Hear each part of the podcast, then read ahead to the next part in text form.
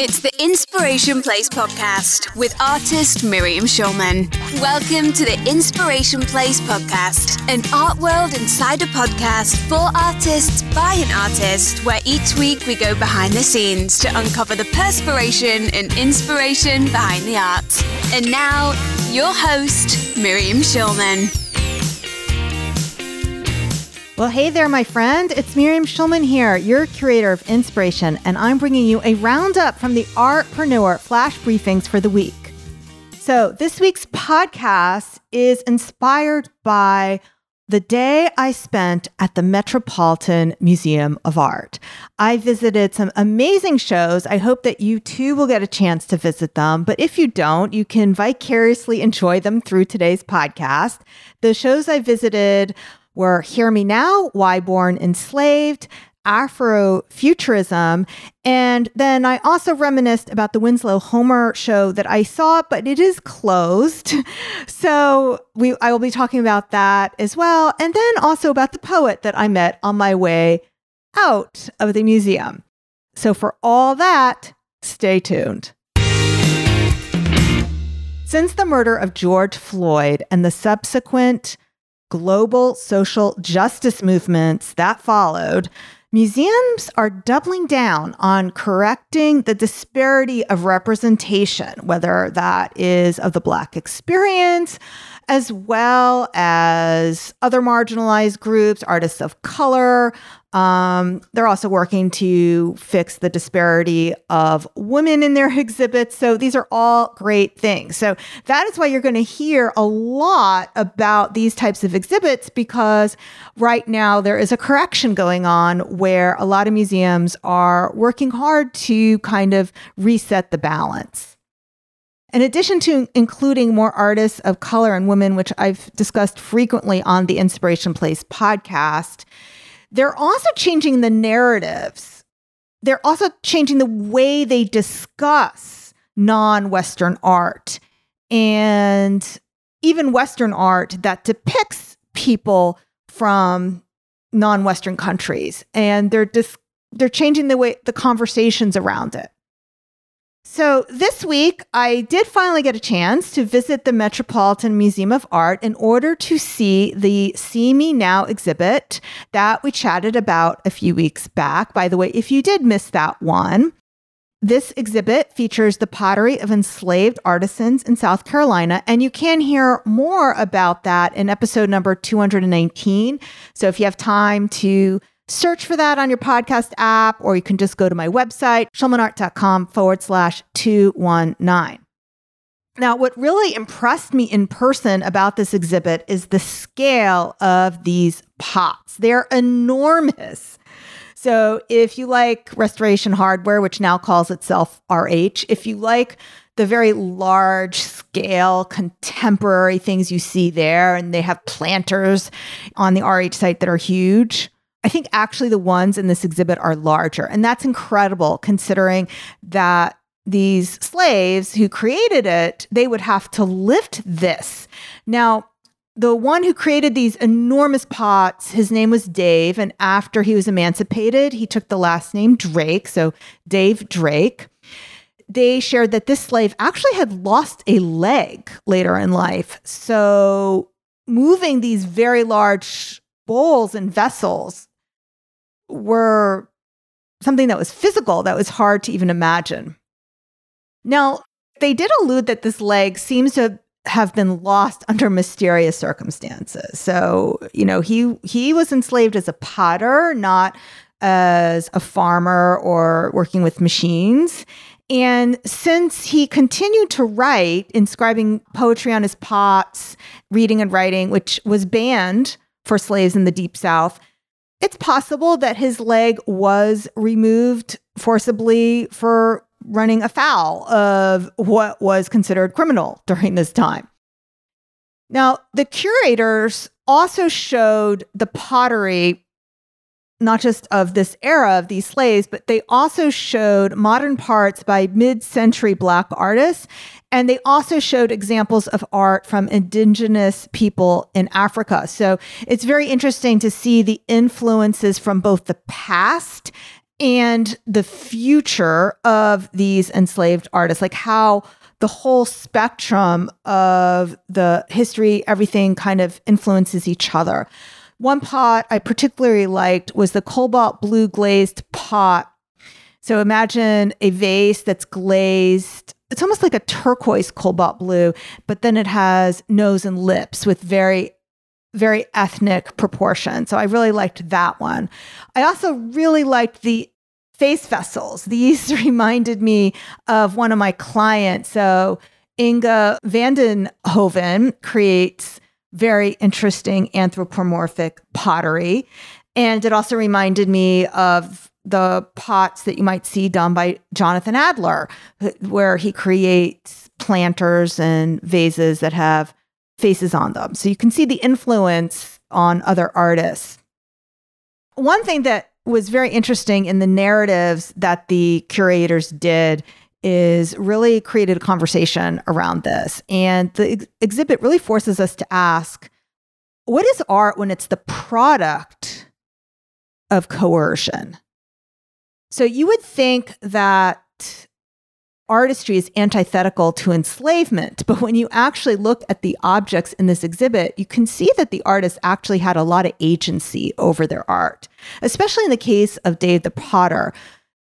Dave the Potter, who later took the name Dave Drake after emancipation, there's definitely a boldness in his writing on the on the pottery because as an artist, he's basically committing, as I said before, a crime because he's going against what was the law and he's doing it in his artwork.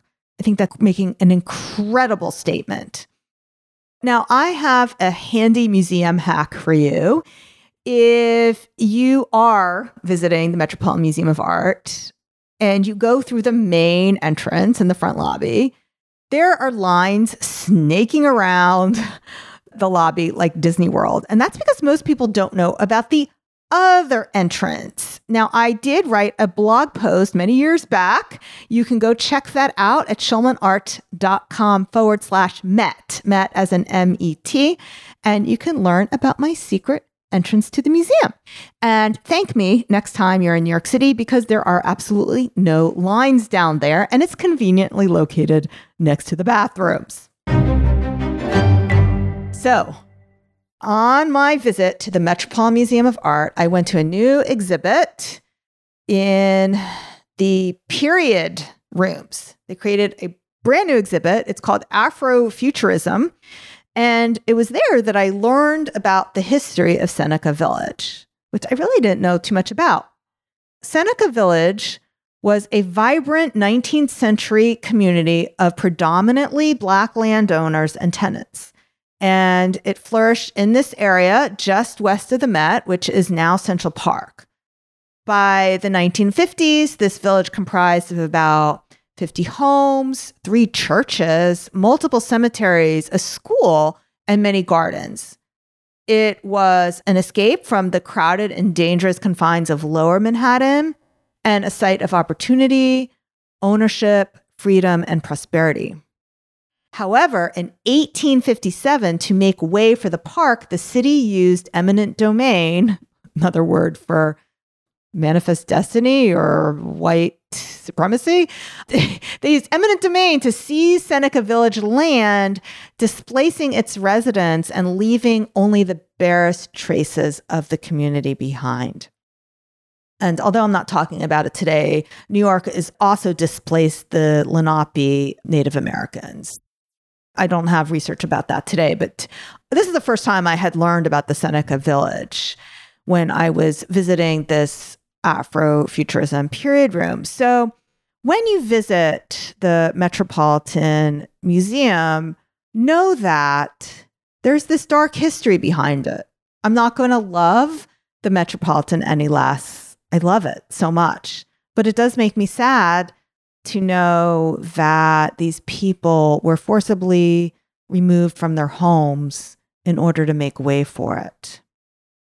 So, this exhibit that I saw was a way to bring awareness to this And the title is Before Yesterday We Could Fly. And what they try to do is imagine, so Afrofuturism is imagining, well, what could have been and what would have been with the arts that were happening in Seneca Village and moving it into the present day. So, one thing you can search on is hashtag Met Afrofuturist. You can look for that hashtag on Instagram and you can see objects in the collection. By the way, if you're enjoying this content, which is from my Artpreneur Flash briefings, why don't you leave me a review over on Amazon? Now, you can't leave a review for my book Artpreneur because it's not out yet, and Amazon does not let you leave reviews for books that aren't out yet. But you can leave a review on Amazon for the Artpreneur flash briefings. Here's what you do go to Amazon and search for Artpreneur, and then on the left tab, so right away you'll see my book but what i want you to do is change the search tab to skills so when you search for artpreneur under skills it will come up. Click on artpreneur under skills and then you'll see that you can enable the skill on your device. And then what i want you to do is please leave me a five star review and a nice little comment. And guess what? As a special thank you gift, you'll receive a copy of my guide, Unlocking Your Style, which is regularly $48, but I'll give it to you absolutely free. So, how do you get it? Just take a screenshot of your Amazon review as you're leaving it for the Alexa Skill Artpreneur and send it to us. You can send it to the email hello at schulmanart.com and we will send you that Unlocking Your Style ebook absolutely free. Thank you so much for being part of my world. When I was visiting the Metropolitan Museum of Art, I came across an exhibit called Why Born Enslaved Fictions of Emancipation Carpeaux Recast. It's the first ex- exhibition at the Met to re examine Western sculpture in relation to the histories of transatlantic slavery, colonialism, and empire. The exhibit is organized around this marble bust by French sculptor Jean Baptiste Carpeaux. So he's a 19th century sculptor. One point I read that he was the most famous in France, but I'm pretty sure Rodin was sculpting at the same time that aside, let's just focus on Carpeaux. He created this bust after American emancipation and some 20 years after slavery was abolished by the French Atlantic. It's basically popularizing the anti slavery imagery, but yet at the same time using a slave to do that. So there's a little bit of a conflict here. So when I first came across this exhibit, I wasn't sure what to make of it. I wasn't sure if I'm supposed to be enjoying these these images, if I should be outraged by these images. And I have to tell you, I went to it, then I went I went to visit the pots, then I came back and I looked at it again, then I went to the Afro Future room, then I came back again. And the third visit that I came back, I began to relax because what I did was I looked around and I was looking at the other people who were enjoying the sculpture. And I was looking at how much all the Black people who were there were enjoying the sculpture because it is so unusual to see examples of African people done by Western artists in this really highlighting their true beauty, not trying to make African people look more white, which you actually see now all the time. If you pick up a Sundance catalog yeah, they have people of color in it, but they pick the fairest skinned people possible. So people who have more of a biracial look to them. So the women and the men in this exhibit, they had true African ethno features and they were beautiful. They were absolutely beautiful, but they were depicted as slaves. So there was still a little bit of that kind of niggly feeling for me in addition to Carpeaux's bust, which which is really beautiful, the woman she has a twisted motion, she has kinky hair, um, she has a wide nose, full lips. They show her breasts. There's a rope around her her. So it's a very erotic image. It's definitely a black woman. It definitely shows her as a slave. They're not sure of the identity of the person who posed for her, but they do suspect who it was. So I did see that information shared. But in addition to that sculpture, there are other sculptures in this exhibit. And some of them I think were even more beautiful than that one. One thing that was very interesting is Kara Walker, who is a contemporary black artist. She actually had did a reverse molding of this image. So that was a very interesting object that they had in there. There was also a bust done by Kehinde Wiley. So that name, if it's not familiar to you, he did the Obama portrait that's in the Smithsonian, but he did actually a marble bust. And what he did was he did an African American man, but posed in the same way as this woman, that twisted motion. So you know that it referenced the Carpeaux sculpture.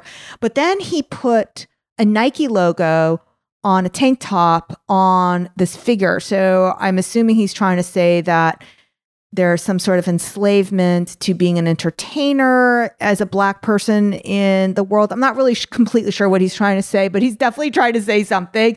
And it was beautiful. One of my favorite pieces, though, was a sculpture that had black and white marble. It doesn't say what the materials were, but the head and shoulders were done in some sort of black material. And then there was white marble used on the drapes, uh, what, what it's called the toga of this slave person. And then the earrings were gold. It, it was just so absolutely stunning. It was an absolutely beautiful piece of art. Like I said, I do have mixed feelings about these pieces. They are all beautiful pieces of art.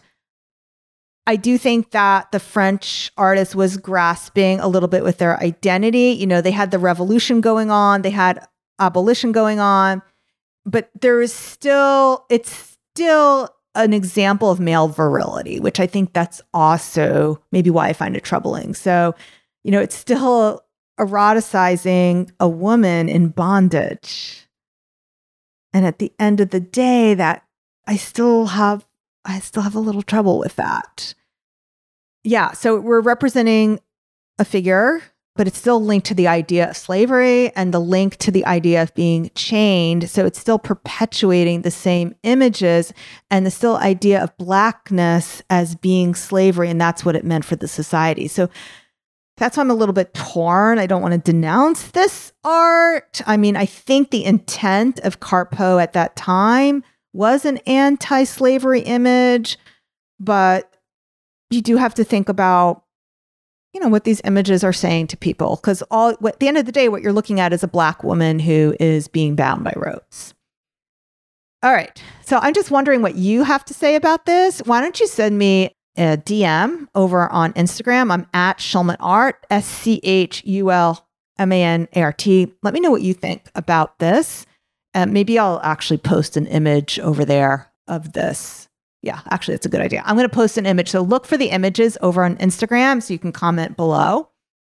And I just want to remind you part of my mission on this podcast is to give voice to women, women of color, people of marginalized groups but also let them tell their own stories and narratives. And if you're interested in learning more about that topic, you definitely would enjoy the two podcasts I did with Erica Corday. So the two that I did with her is 104 How to Be an Anti Racist Artist and 117 Poverty Mindset. So they were both recorded in 2020. Schulmanart.com forward slash 104, schulmanart.com forward slash 117.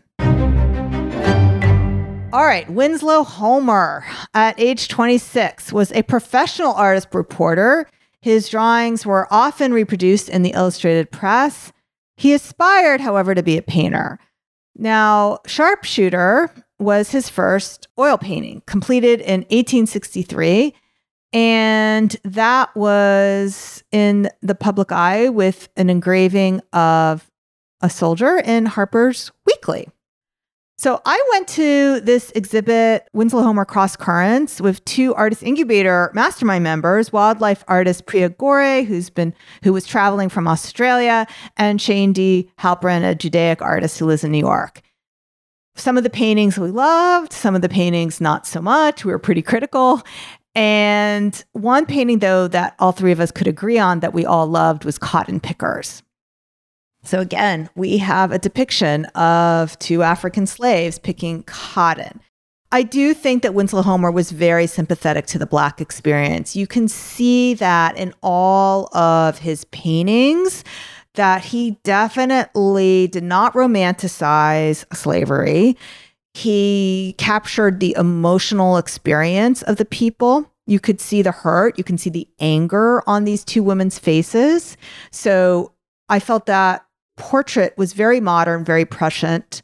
Uh, it was also a gorgeous painting, though. The sky is filled with a pink sunset, all fluffy clouds. You have the fluffy cotton fields, and the two women are shown very close up, and it's really a portrait of them.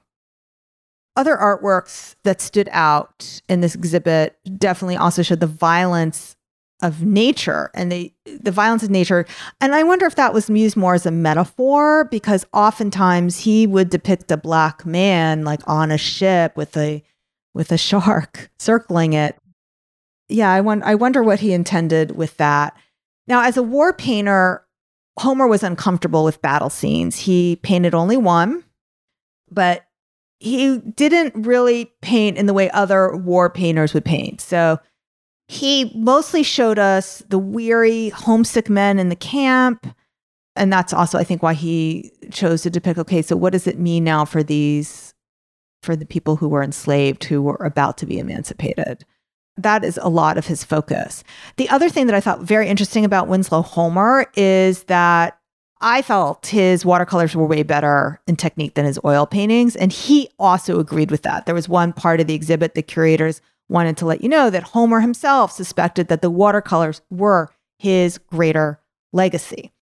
All right, my friend. So if you want to create watercolor figures like Winslow Homer, guess what? I have a class on that. But I also have some great news from you. You don't have to take the class because I have something for you absolutely free. I put together a list of supplies plus the five steps you need to take to create portraits. This is a brand new free ebook. You can get that by heading over to schulmanart.com forward slash five steps. Well, the day I visited the Metropolitan, and as I was leaving through the front of the museum, I came across a young cross legged poet he was sitting right on the sidewalk, right next to the steps, right next to the steps leading up to the entrance of the museum. He was sitting cross legged with a typewriter in front of him and a little sign that said, Poem was for sale, $2. So let me tell you, I walked past him, then I circled back. I was like, you know what? I would like a poem. He looked up at me. He sees this 50 something old woman staring down at him kindly. And I says, I would like a poem. And he says, All right, well, tell me a little bit about yourself. I was like, Okay, well, I'm an artist and I visited the museum. And what I do is I teach artists like you to ask more money for their art. So I can promise you, you should be asking more than $2. And while I was there, I also bought his book for 20. So he actually made $22. I'm going to make a whole second podcast because I feel like this deserves its own topic on how to make money from your poetry or how to get paid to write poetry. But for today's episode, I just want to share with you the poem that this young poet wrote with me. And we'll save the how to make money as a poet for another another episode. All right. Here is the poet. You can find him on Instagram at j.d.b. His book is Nine Tenths Daydreaming. It is beautiful. It's black cover with a beautiful white line drawing on it. There's also line drawings throughout the book. I'm looking to see if he illustrated them too. And it says it's dedicated to the daydreamers, all the way lost, all the way found, or anywhere in between. And here is the poem that I paid $2 for. Dear Miriam, Dear, I bet you woke up this morning and stepped your way to the bathroom, and the mirror smiled back. Dear, how many times have you been lost in the museum?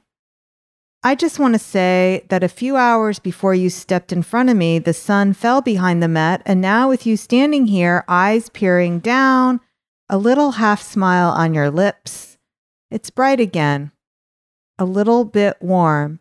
And don't you hear the saxophone singing? And doesn't the street smell a little like sweet cream? J. Dot D. Dot B.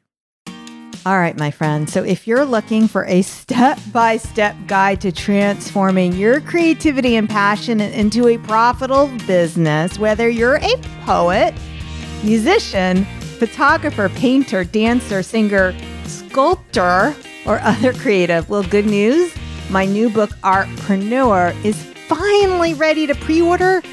And even though you won't get your hands on it till January, it does come with a bundle of bonuses that you're not going to want to miss. And you can check them out over at schulmanart.com forward slash book. All right. Well, that's it until next time. You can find the links of everything we talked about all week long over at schulmanart.com forward slash 223. Until then, stay inspired. Thank you for listening to the Inspiration Place podcast. Connect with us on Facebook at facebook.com slash schulmanart, on Instagram at schulmanart, and of course on schulmanart.com.